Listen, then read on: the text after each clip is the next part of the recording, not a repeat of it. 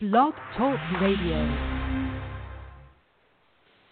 Hello and welcome to Leading Edge Love Radio. This is your host, Sumati Sparks, the Open Relationship Coach at sumatisparks.com.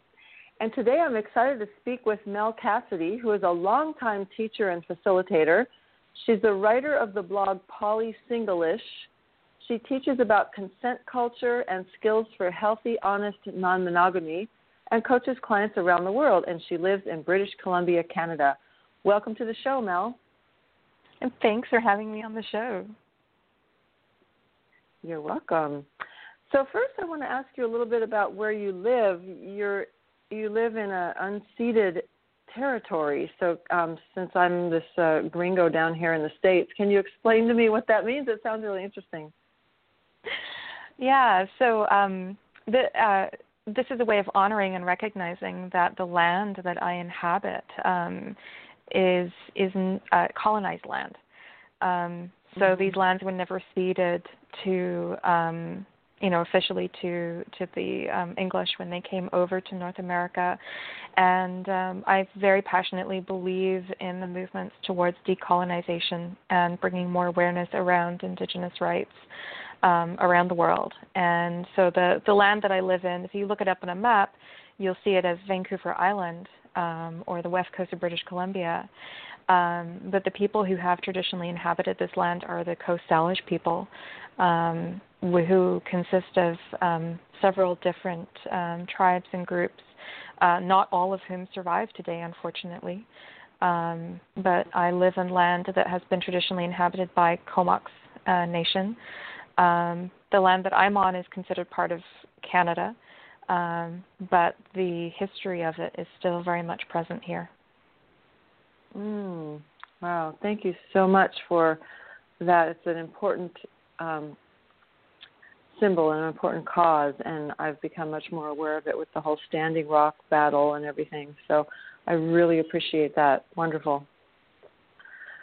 Okay, so um, let's move on to the topic of non monogamy, which is the main purpose of our radio show here.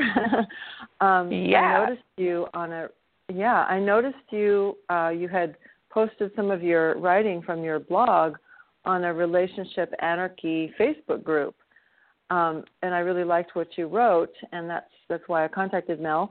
So, um, tell us a little bit about why you describe yourself, or what what it means to describe yourself as a relationship anarchist.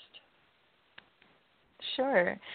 Um, I think if you ask 10 different relationship anarchists that question, you will probably get 10 different answers, uh, as mm-hmm. is the mm-hmm. nature of anarchy. So for me, um, relationship anarchy is a, a kind of philosophy, a set of beliefs, if you like, that influences the choices that I make in the way that I relate to people and um, the style of relating that I engage in.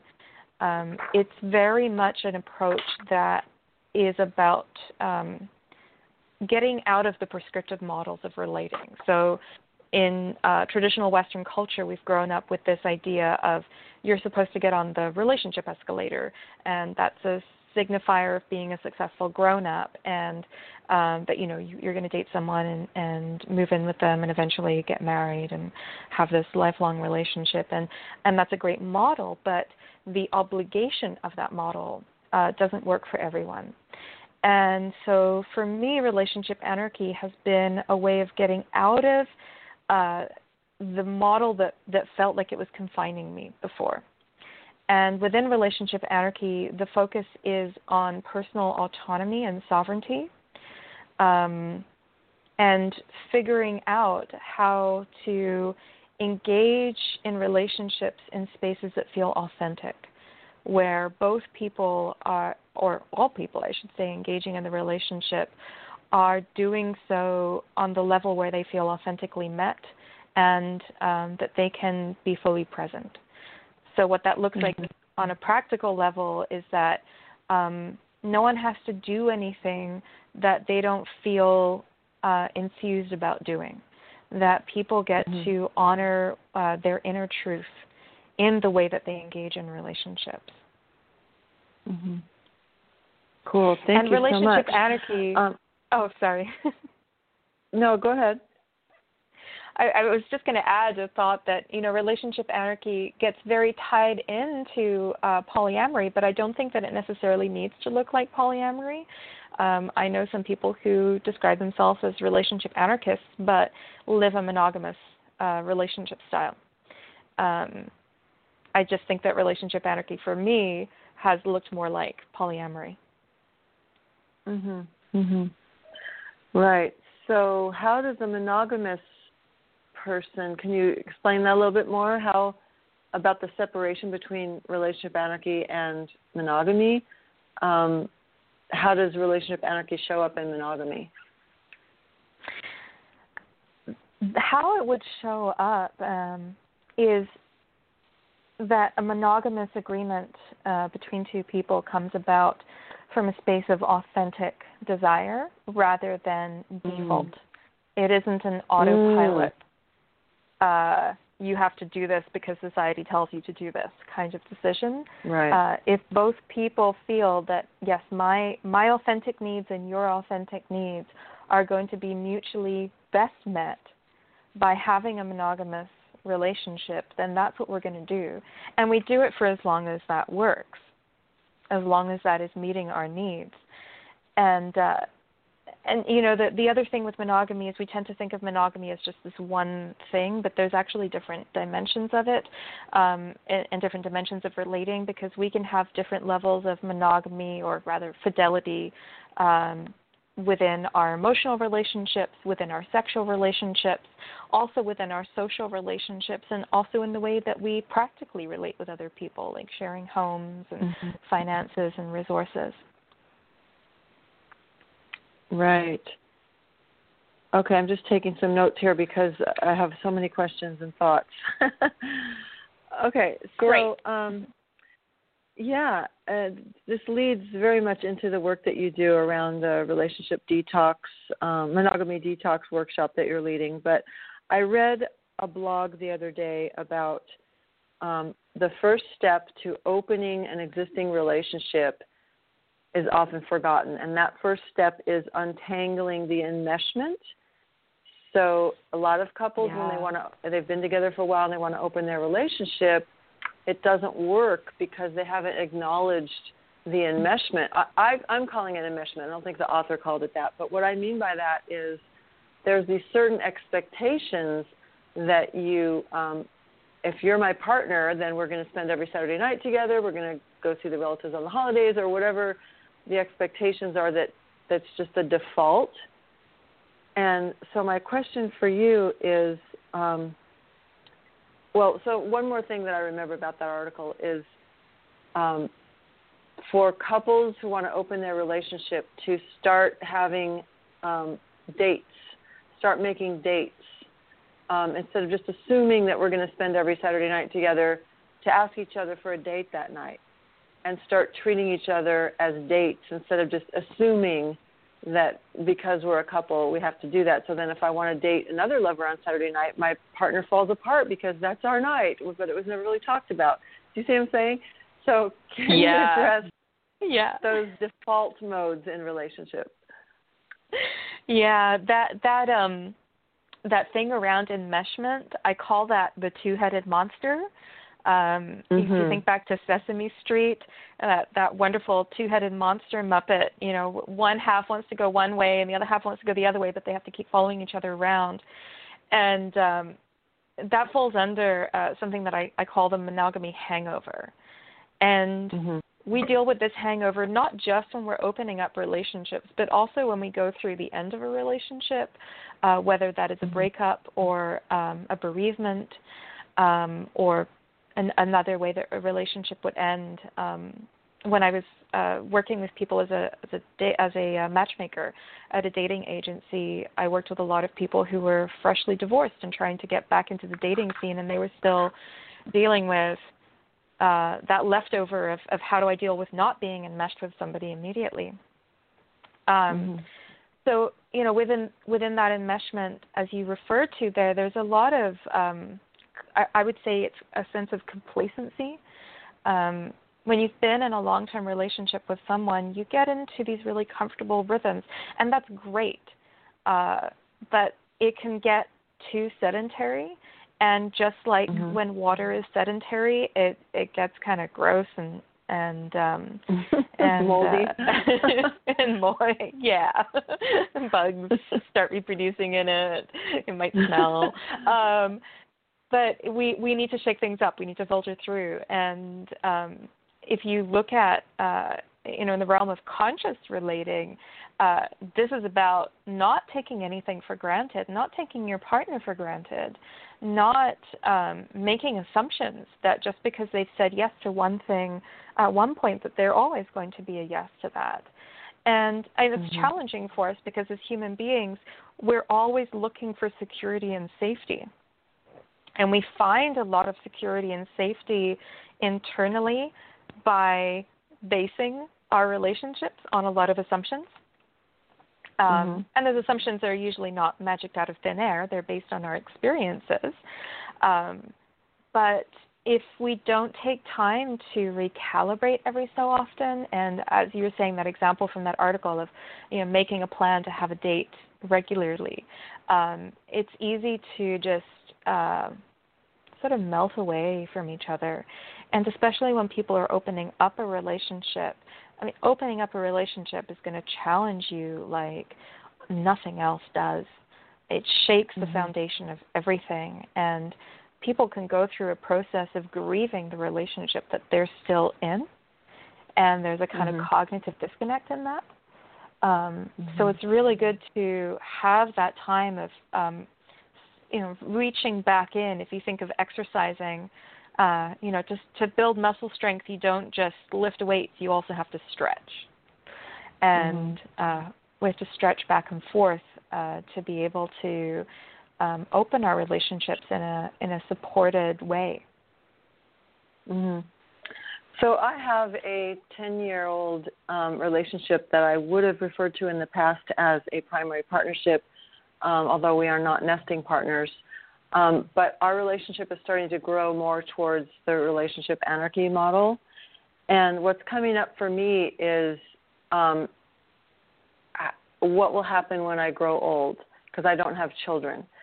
So, Mhm. what would you say to about relationship anarchy for the because it seems like there's a certain assumption around security and caring for each other as we age in a monogamous relationship. That's part of our um, monogamy programming. Mhm. So, what would you say to somebody who wants to practice relationship anarchy who might be afraid of what do they do when they grow old? Yeah, I think that's an amazing question, and and I hear these questions being asked more and more. Um, I don't know if you're familiar with the book Designer Relationships uh, by Mark Michaels Mhm. and Patricia Johnson. I love that book. It's my favorite book as an introduction to um, non-monogamy.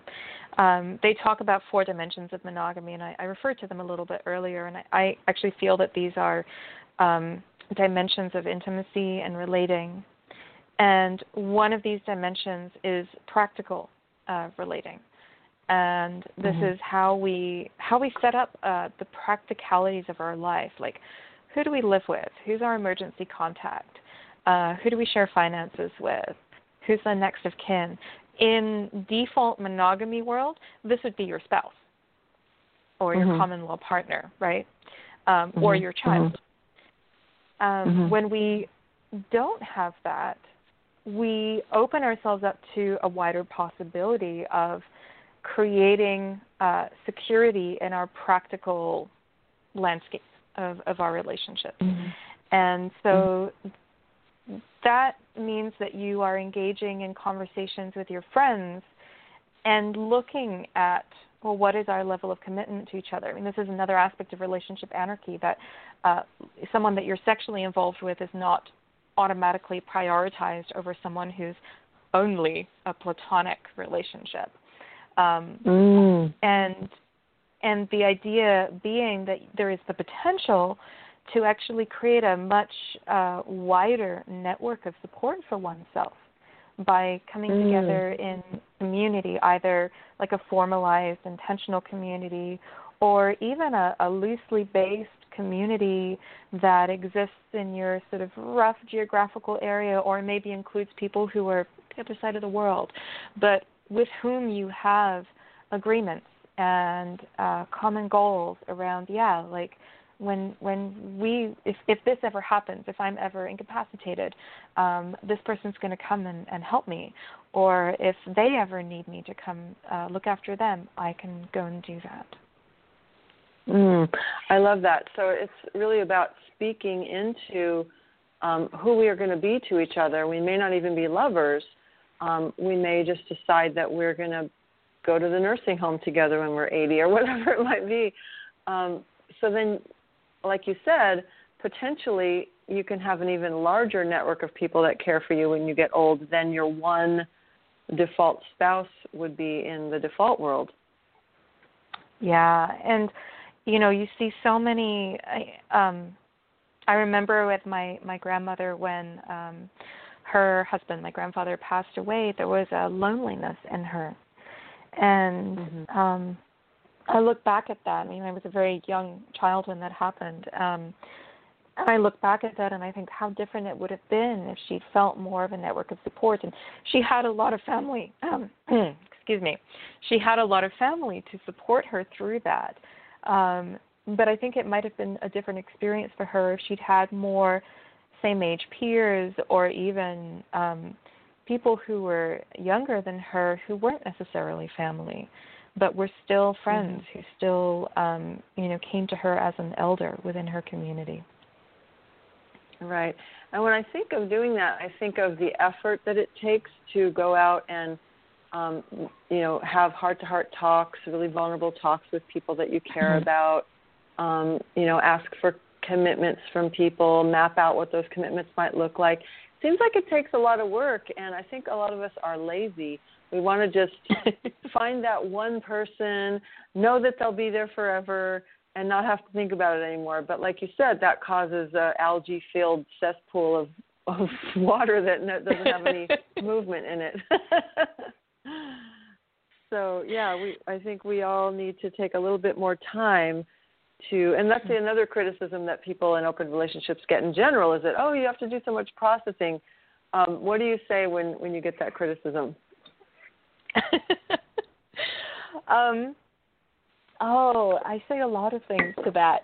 I mean, I, non-monogamous relationships they seem more complicated, uh, but I think there's a difference between complex and complicated.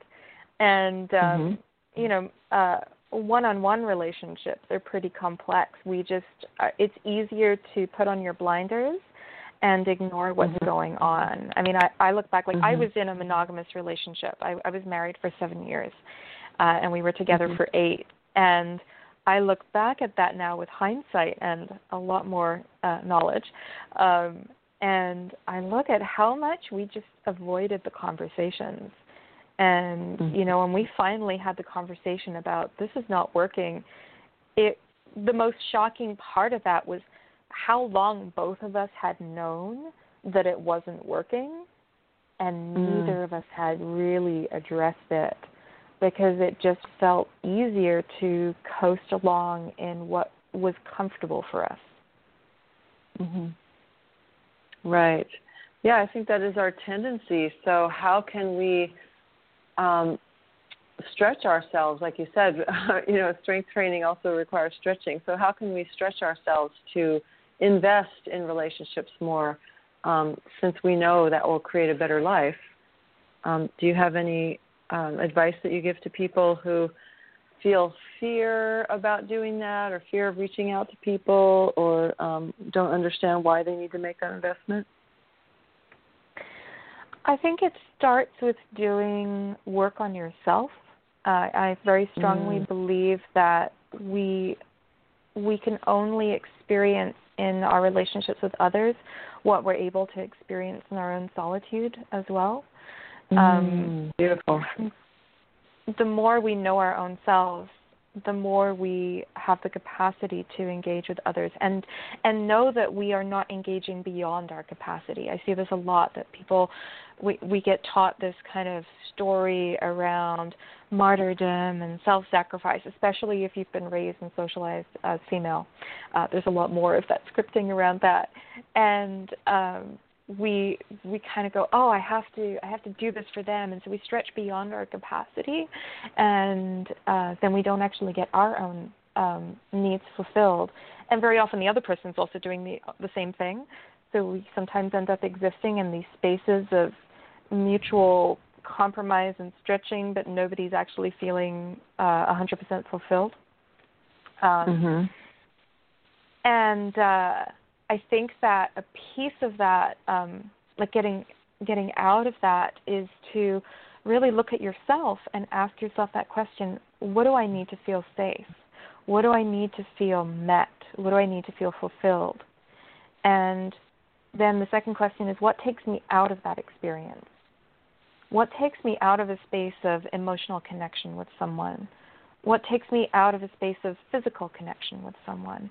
Um, and and then also ask yourself, what is it that I bring to those experiences? What is it that I bring to sexual intimacy? What is it that I bring to social spaces of intimacy?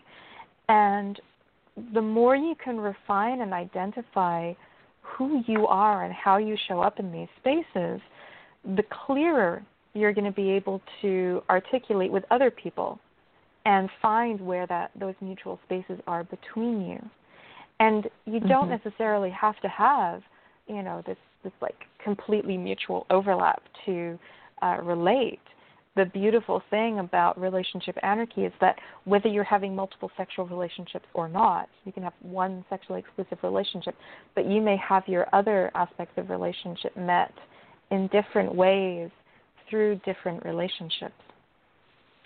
Mm-hmm. Yeah, I like those questions. Those are great, especially what takes me out of connection or whatever, what takes me out. It's really good to know that about ourselves so that we can ask for what we want and need from a, all of our relationships. So thank you. That was a great little gem.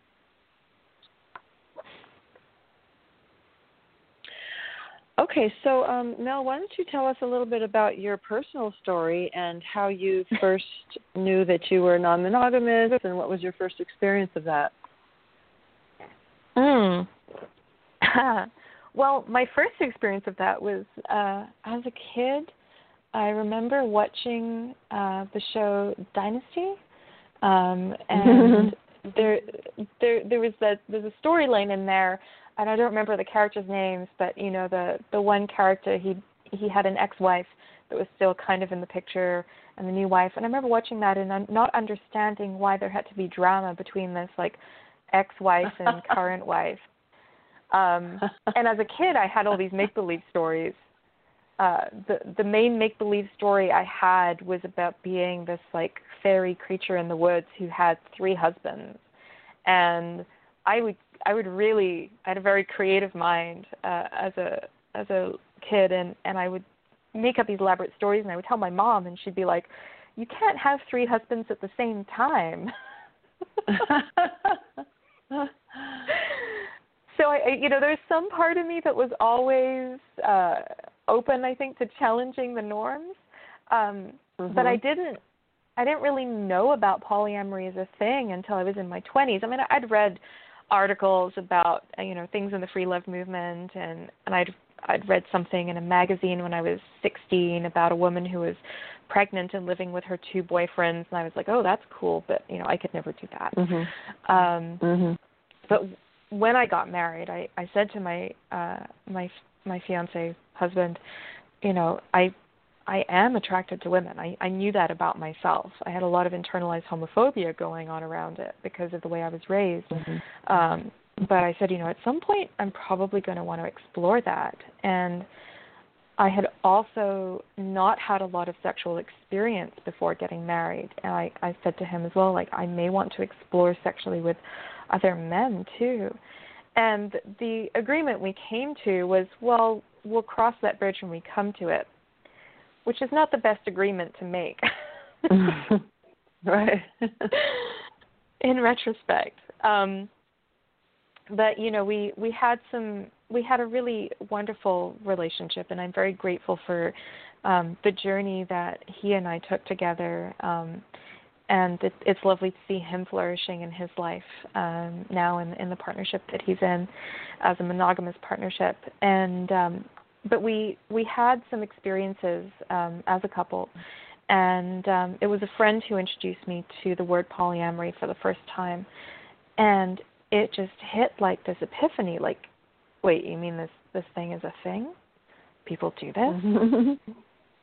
and I started Googling and looking up everything I could and then getting very confused about everything because there was so little available. It was very like a lot of blogs and, you know, like uh, Reddit threads and obscure videos on YouTube.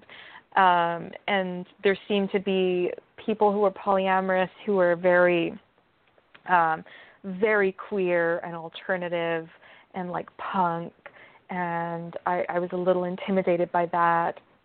And then there were people who were very spiritual and doing yoga and I I resonated with that that I was like how do I access the, those communities? And and it you know it took me a while to figure it all out. And, and in the meantime um my husband and I had separated.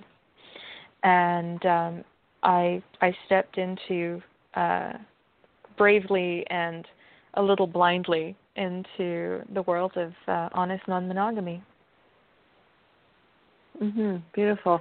And so, were you able to find? Well, before I ask you this question, I just want to validate something that you said um, when you talked about the show Dynasty and mm-hmm. how you couldn't understand why there had to be so much drama between the current wife and the ex-wife and I thought, wow, that was kind of like the whole basis for the show was that tension and that conflict between those two women, right? Like Joan Collins and Linda Evans. I can remember them. They were two big stars. And the whole show was based on that tension. And just think if there was polyamory, there there wouldn't even be that show. and you know, so many movies and shows you know, if they just understood about polyamory, it would just eliminate the need for most of the popular culture that we watch. oh, so I so thought that was really so. funny. Yeah. another another movie that bugged me like that was um the Sex and the City movie. Um mm-hmm.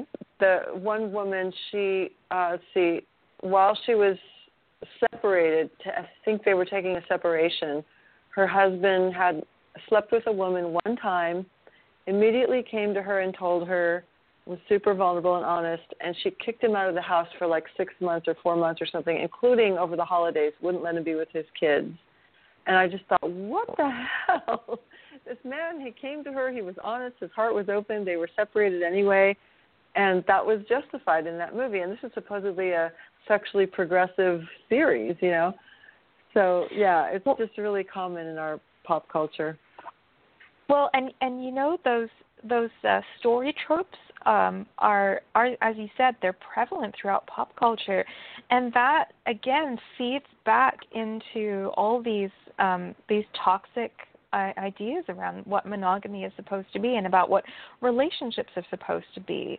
That you know mm-hmm. that that uh, you know, I if I'm in relationship with you, I get to have some kind of ownership over what you do and don't do, and mm-hmm. um, and the the level of drama that can come out of um, these kind of toxic beliefs, it really holds us back. It it it, it mm-hmm. creates, I think it creates pain and it creates separation, um, and it it can have these ripple effects on on everyone else that are, you know, they they hurt. There, there's pain in there, mm-hmm. and I ask myself the question often, like, how can how can I approach my relationships from my heart and with more love and and with more kindness? And that that mm-hmm. to me is the ultimate question is how can we relate in such a way that we are kind to one another even mm-hmm. if we mm-hmm. have differences, even if we feel hurt? How can we relate with mm-hmm. kindness? Right. Good question to ask. So, if you're just joining us, you're listening to Leading Edge Love Radio, and this is your host, Sumati Sparks, the Open Relationship Coach at sumatisparks.com. We're speaking with Mel Cassidy, a Canadian teacher and facilitator, writer of the blog Poly Singlish, and a relationship coach. And we're talking about Mel's early experiences of polyamory. So, Mel, did you find a community in British Columbia? Was there a big enough um, circle of non-monogamous people there that you could go out and meet some people? There's a huge community. Um, mm. I mean, when I when I first separated, I was living in a rural part of BC that um, was was did not have a huge um, polyamorous population, at least not one that was very open about it. Um, but I mm-hmm. moved into Vancouver, and Vancouver is, I mean, it's a very cosmopolitan city. Um, I think statistically it has a very high percentage of um, people who are interested in polyamory and other forms of um, mm-hmm. open relationships and non-monogamy. And there's some mm-hmm. active uh, discussion groups there. Um, also, there's the Canadian Polyamory Advocacy Association that was started in BC that exists to help support polyamorous individuals and families uh, with the legal system. And um, so there has been a lot of um, outreach through them, and I was able to find the discussion groups and social groups, and um, slowly, gently create create a network and, and find the people that I resonated with. Mm-hmm. Beautiful. So, what were some of your early experiences like when you very first started this lifestyle? I remember uh, going into a uh, one of the discussion meetings and realizing that most of the people in the room were sat together either in couples or in triads or in quads, and I was the only person there who was totally alone and single, mm. and um, feeling a little bit like I was a piece of fresh meat. And I, I now know from talking like to unicorn, other people, right? yeah. I I now know from talking to other people and and from some of my clients too that I'm not the only person who's had this kind of experience. Um Uh-huh. And I mean it it's it's scary in any kind of social situation I think to enter is like I don't know anybody here. I'm the new kid in town. Um mm-hmm. But th- there wasn't a whole lot in those days of awareness around what it was like to be engaging in polyamory without a primary partner. And mm-hmm. I knew that I didn't want to enter into that kind of relationship escalator thing again. I, I really wanted to get out of that. I felt that it hadn't worked for me, and it wasn't like I hadn't tried to um, mm-hmm. make it work. And um, mm-hmm. and and so I decided like that's how my blog started because there was a lot of expectations, and even in some of the relationships I was having, it felt like a lot of um, assumptions that were based from monogamous experiences were entering into the relationship and were interfering with our ability to connect authentically. Um, and so I really wanted to try and understand that and, and uh, wrap my head around that.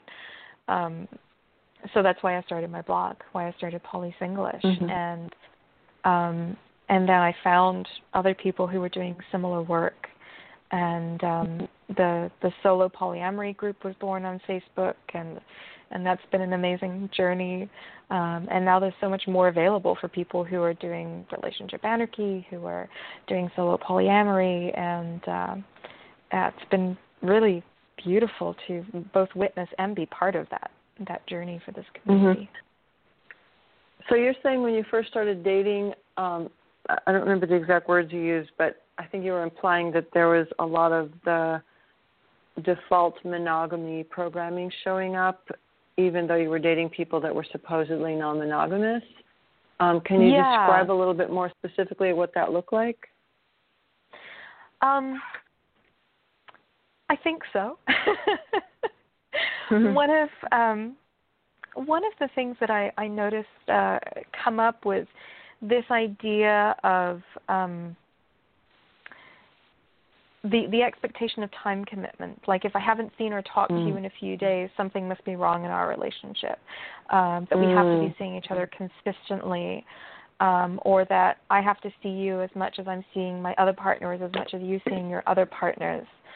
And um, and I, I get that for some people that that is what they need um, and and what works for them. But I remember being in a situation where that felt like, oh, this this this feels a little imposing on me, and and that doesn't actually match where I'm at. Um, mm-hmm. And so it felt like this um, the scripting around like if if I matter to you, then uh, we should be mm-hmm. doing this. So the the ways that we measure our successful relationships, the way that we are measuring this is a good relationship versus this relationship isn't working, uh, seem to be very tied into some of the monogamous uh, scripts. There was also, um, mm-hmm. you know, I, I I grew up in England and, uh, for part of my life, and um, I love to debate, and um, mm-hmm. you know, I would sometimes get into debates, and and the people I was dating would be like, "Oh, I feel uncomfortable because we disagree," and I was like, "Well." we can disagree and and still love each other, can't we? And um, I think that's one of those other um, monogamy hangover ideas that um, I mean we, we kind of tie in like the, our personal value as being reflected by the ways that our partners behave. Um, mm-hmm. And that's a hard one to get out of. I think that's a this mm-hmm. a challenging one to to move move mm-hmm. away from. Right, right, right. So um, first, I heard you talking about kind of uh, expectations and assumptions being put on on you um, mm-hmm. without actually having a conversation about it. So it seems like the remedy for that would be um, let's talk about how often we want to see each other. Let's talk about um, what our needs are in this relationship rather than just making an assumption um, that you yeah. should behave a certain way just because we had sex once or whatever. Yeah, and I, I should add, this wasn't just this wasn't a one-way street. I was also making a lot of assumptions back. uh huh. Right. You had to do your own um, monogamy detox. Or, yeah, monogamy detox, right? Yes. Yes, I did. yeah. Cool. And so, did you? Um, what was it like when? Um, assuming that you've you've dated women since then, and so can you can you talk about what that was like to be able to start to date women as well? Oh, that's a hard one. I'm still figuring that out. um, uh-huh. You know, being, I mean, my my identity as queer is something that is still evolving, and um, mm-hmm. I mean, it was very exciting to start dating women, but I think that um, something that goes underestimated is the the effect that internalized um, homophobia can have on us, um, mm-hmm. and it it's something that I kind of like uh, I I dove in without really looking at it too much, and then I kind of pulled back. And mm. and for my own journey, it's something that I've only recently started re-exploring. Um, mm-hmm. But what I think um, has been really beautiful is seeing how the examination of that in myself has opened me up to a, a much deeper understanding of who I am and how my early childhood experiences influenced um, the choices that I've made in life and the way that I have acted and reacted to things. Mm-hmm. Um, which I, right. I think you know this is this is one of the great things about polyamory. It ends up being this uh, fantastic self development workshop, and you get to learn mm-hmm. um, so much so much about yourself through uh, not being able to avoid uh, or run away from from things because eventually one partner or the other or all of them are going to reflect it back to you. Mhm.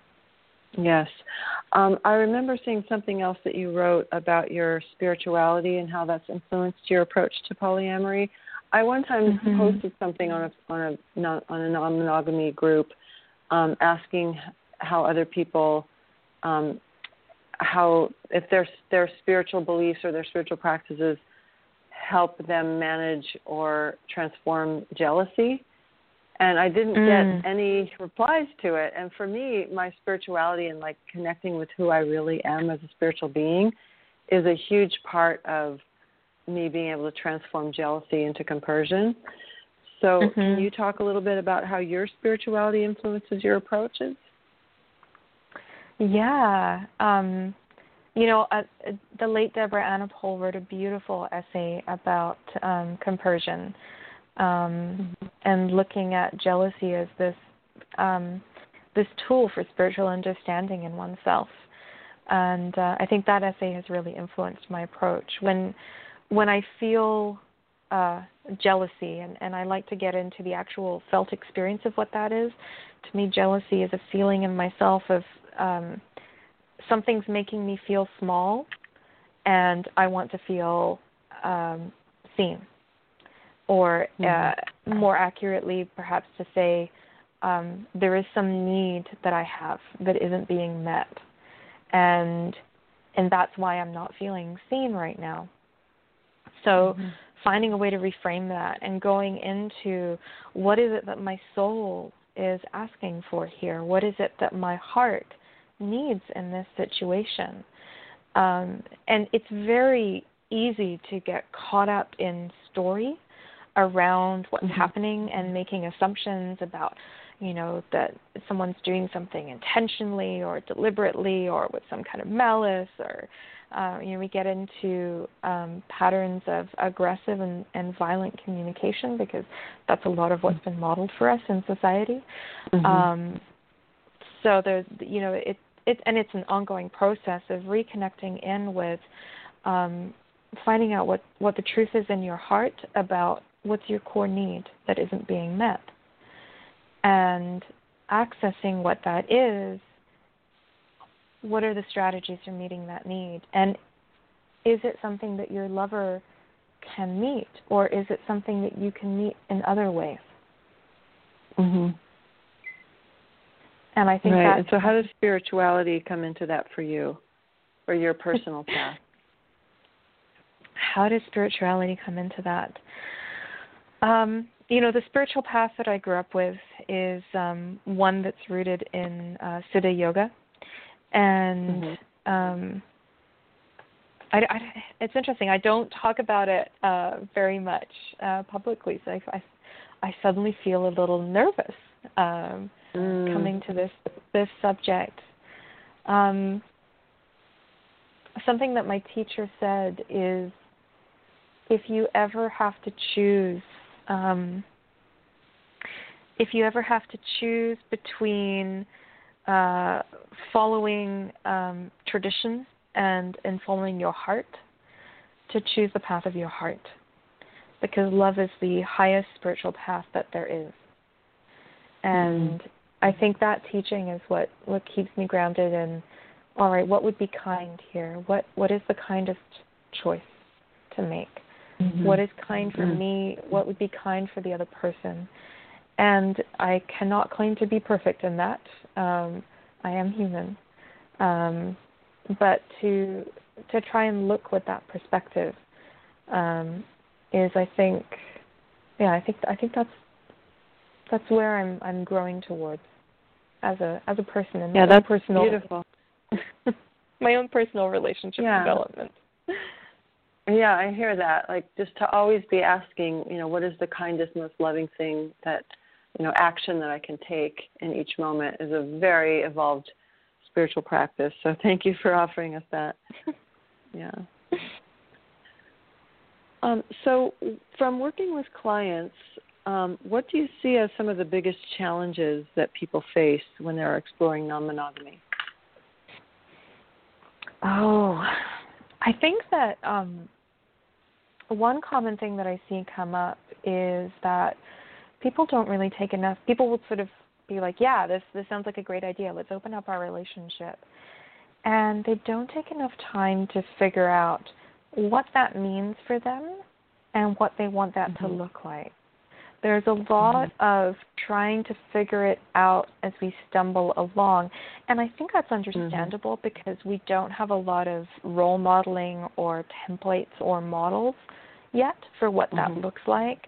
I mean, it's only in the last three or four years that we're getting more representation in the media. Um, but um, the, these, I look at it as three key questions: your what, why, and where.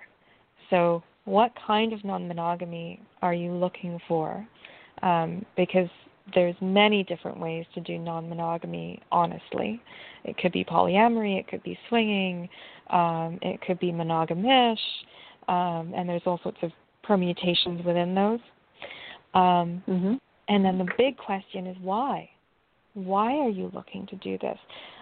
there are some people, and I count myself amongst them, who have gone and explored polyamory because it's a means of running away from the things that you don't want to talk about in your relationship, mm-hmm. or it's a means of uh, emotionally bypassing the pain that you are um, that feels too overwhelming to connect in with in yourself, mm-hmm. and mm-hmm. and I think if that's what's going on for us, we need to we need to sort of address that. And that doesn't mean that non-monogamy isn't the path for you, um, but it's good to be aware of that. If if that is part of what's driving you, if that's part of what's influencing your choice in non-monogamy, to get really honest and transparent that that's a piece in there. Um, mm-hmm. But there's many other reasons people could choose non-monogamy: wanting to be in an intentional community, wanting to challenge the cultural scripts around ownership and um, and relationship escalator uh, and so forth. Uh, so that's uh, getting in touch with that piece around why, and the mm-hmm. where. That's about where is this going? Like what do you want this to look like in five years or ten years or to relate back to the question that you asked earlier about you know aging and how do i want this to look when when i am am as a, when i'm an elder when i may not be able to do everything for myself and i i will be looking to have looking to my relationships as additional support what i want that to look like and to create a long term vision and to do so for yourself. Uh, very often people try to um, lean into what their partner's vision is without looking at their own authentic vision because we're very people pleasing right we we want to be generous we want to mm-hmm. give and and be magnanimous but to get very clear uh, you know with you as an individual authentically what's going to work for you uh, in terms of where you want this to go and mm-hmm. I find that when people haven't uh, at least talked about these questions, because the answers to these may not be immediately obvious. Uh, some of these answers mm-hmm. we only find as we we take those early steps in and and try things out, and then check back in and and recalibrate. Um, but when we don't take the time to be mindful around these questions, it um, it means that we're running on assumptions and um, assumptions is where we start to fall into hurting ourselves and one another um, and the other people that we're starting to engage with. Mm-hmm. Right. And you've mentioned the relationship escalator a few times. Um, mm-hmm. And I, from what I know about that, um, there's this belief in the default world that unless your relationship um, continues on for the rest of your life and one of the partners dies, then the relationship failed. So anything less than one of you dying or both of you dying is a failed relationship. And that that's what I see in the default world. So can you talk about the different ways that relationships can be successful that don't look like that? Oh. Well, I think that depends on on individual perspectives, um, and this goes back to that question earlier about what makes you feel safe and secure, what fulfills you. Mm-hmm um, and there's there's the love languages aspect of this, um, and I, I like to expand that into what are the ways that you love to engage in love. Um, for me, I love to co-create with partners. I love to collaborate mm-hmm. on creative projects, whether that's writing or putting on an event or even just brainstorming ideas together. Um, and um, you know, for me, with that as as a kind of love language, um, a relationship for me is is successful if we get to create great things together. But that's my mm-hmm. measure of success, and my mm-hmm. measure of success is different from what your measure of success might be. Um, I mean, healthy relationships off the escalator. I, I I will sometimes take my clients through. I have a whole list of looking at different aspects. You know, like what do you want to be experiencing in your sexual relationship? Um, what's more important to you in terms of time management to have to see this person frequently or to have infrequent but long uh, times, uh, long period of time spent together. Um, mm-hmm.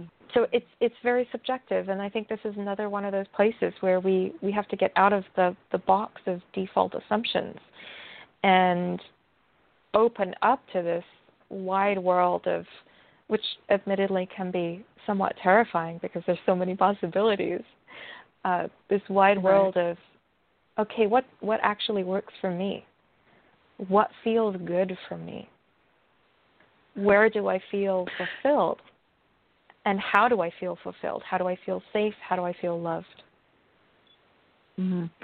So you talked about being married before, and you spoke of your ex in um, a positive way. You didn't seem to have resentment about it. So even though that relationship didn't go until you one or one or both of you died, um, do you still consider it a successful relationship, and why? Yeah, yeah. You're the first person to ever ask me that question, and I really appreciate that question. Um, I I consider it a successful relationship. We both grew and learned a lot, and although we are not close, um, we still have you know occasional conversations when stuff comes up, and mm-hmm. um, I I I feel very honored that a lot of my um, a lot of my uh, exes and, and former lovers are people who I have stayed very close to. Um, I still regularly talk to my first boyfriend in high school. Um, we have great conversations because he's also now uh, uh, explored uh, the realms of non-monogamy, and uh, mm-hmm. it's yeah. I, I think that there's a piece in there, especially for my marriage, around we grew together, and um, to leave a relationship knowing that you were able to uh, see one another, like really, really witness who the other person was, and feel that you mm-hmm. were seen in the relationship. Um, mm-hmm. I think that's a really beautiful experience, and to know that relationships are not necessarily about the ultimate destination that they take you, but more about the journey and maybe that ties mm-hmm. in again for me with my my spirituality and and, and the the way that that has influenced my uh, approach to non monogamy, but that we are here. Um, how's that saying go? We're we're spiritual beings having a human experience, and um, right. the part of that human experience is, oh my gosh, how do I relate to all these other people? Um, mm-hmm. So when we can and we can engage in that relating and know that we're authentic in there, I think that's that's also a good measure of, of a successful or healthy relationship. Yeah, that's beautiful. Well, you're a real role model for that. Thank you. Thank you. So, so let's talk a little bit about your, what you do in your work with a little bit of time we have left. Um, can you talk about what is the monogamy hangover and the monogamy detox? yeah. So um, the monogamy hangover is uh, all those those default scripts that we hold on to and that are are just unconsciously programmed into us around what we're supposed to get out of uh, monogamous relationships and and uh, all these assumptions, and uh, they kind of sabotage us um, not just in non monogamy, but also in monogamous relationships, they sabotage us because that's what leads us to complacency.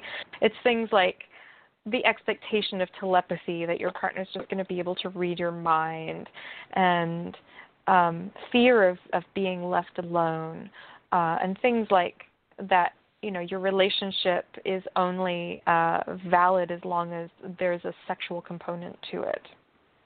Mm-hmm. Um, so all the, these scripts they they they're not very helpful and um, while it can feel a little easier to have these default sets of like this is what we're supposed to do um, we live in a, a multicultural world and these are scripts that are based on one particular cultural perspective on relating mm-hmm. um, i mean I, mm-hmm. I i was born in england i grew up in the middle east my mother is greek Latin American. I and I grew up with a, you know, a yogic based spirituality. So I've I've had a lot of different uh, cultural influences in my life, mm-hmm. um, and um, so I, I you know th- this this monogamy hangover is all these toxic scripts. The monogamy detox is a course that I've created that is designed to help us. Um, well, first of all, recognize what are all the unhelpful stories, all these mythologies and, and fantasies about relationships that are holding us back mm-hmm. and then guide uh, guide people into learning how to have a sense of independence while also being in kind and loving relationships. So how do we balance deep emotional relationships alongside um, deep sexual relationships or relationships that aren't sexual? Um, mm-hmm. And all of this is is geared towards supporting people in feeling whole and healthy as individuals this idea that we don't need someone else to complete to complete us, but that mm-hmm. we are whole and worthy and complete as we are, and that the process of engaging in relationships then becomes a celebration of all that mm. we are and all that those that we engage with are. Mhm. Beautiful. I love that. Um, so, since we just have a little bit more time, I'd like to give you um, a few minutes to tell our listeners how they can get a hold of you, and I believe you also have an offer for our listeners. I do. So, uh, the Monogamy Detox course is starting on October 10th, and um, you can find the information for that on monogamydetox.com and I have a discount code to offer listeners. The this is to give you 30% off. Um, and I, I should mention this course. It's six weeks online, but it's a lifetime access course. So if you do it once, every time it repeats, you get to take the course again and reimmerse yourself in that the practices and the process of it. So uh, this is to give you 30% off, and the, the code is Leading Edge Love, specifically for Great. listeners of this show. Um, and if you want to get a hold of me, um, you can uh, go to my website, radicalrelationshipcoaching.ca. That's radicalrelationshipcoaching.ca. And all the information is there about what I do in my coaching. Um, I work with people one on one and uh, with couples and triads and, and even a few quads. Um, I do my coaching uh, via phone or via Skype, so I can work with people wherever they are in the world. Um, mm-hmm.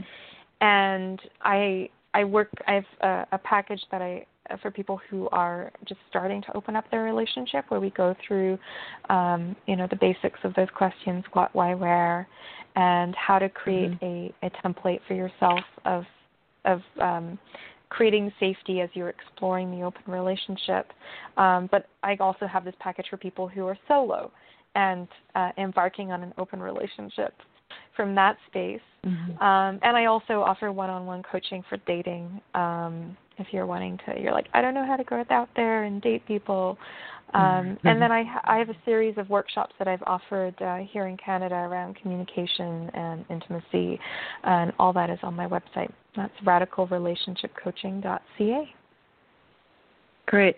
And then thank you for that offer. So, monogamydetox.com, you're offering a 30% discount with the code Leading Edge Love, right? That is correct. Okay, thank you for that very generous offer.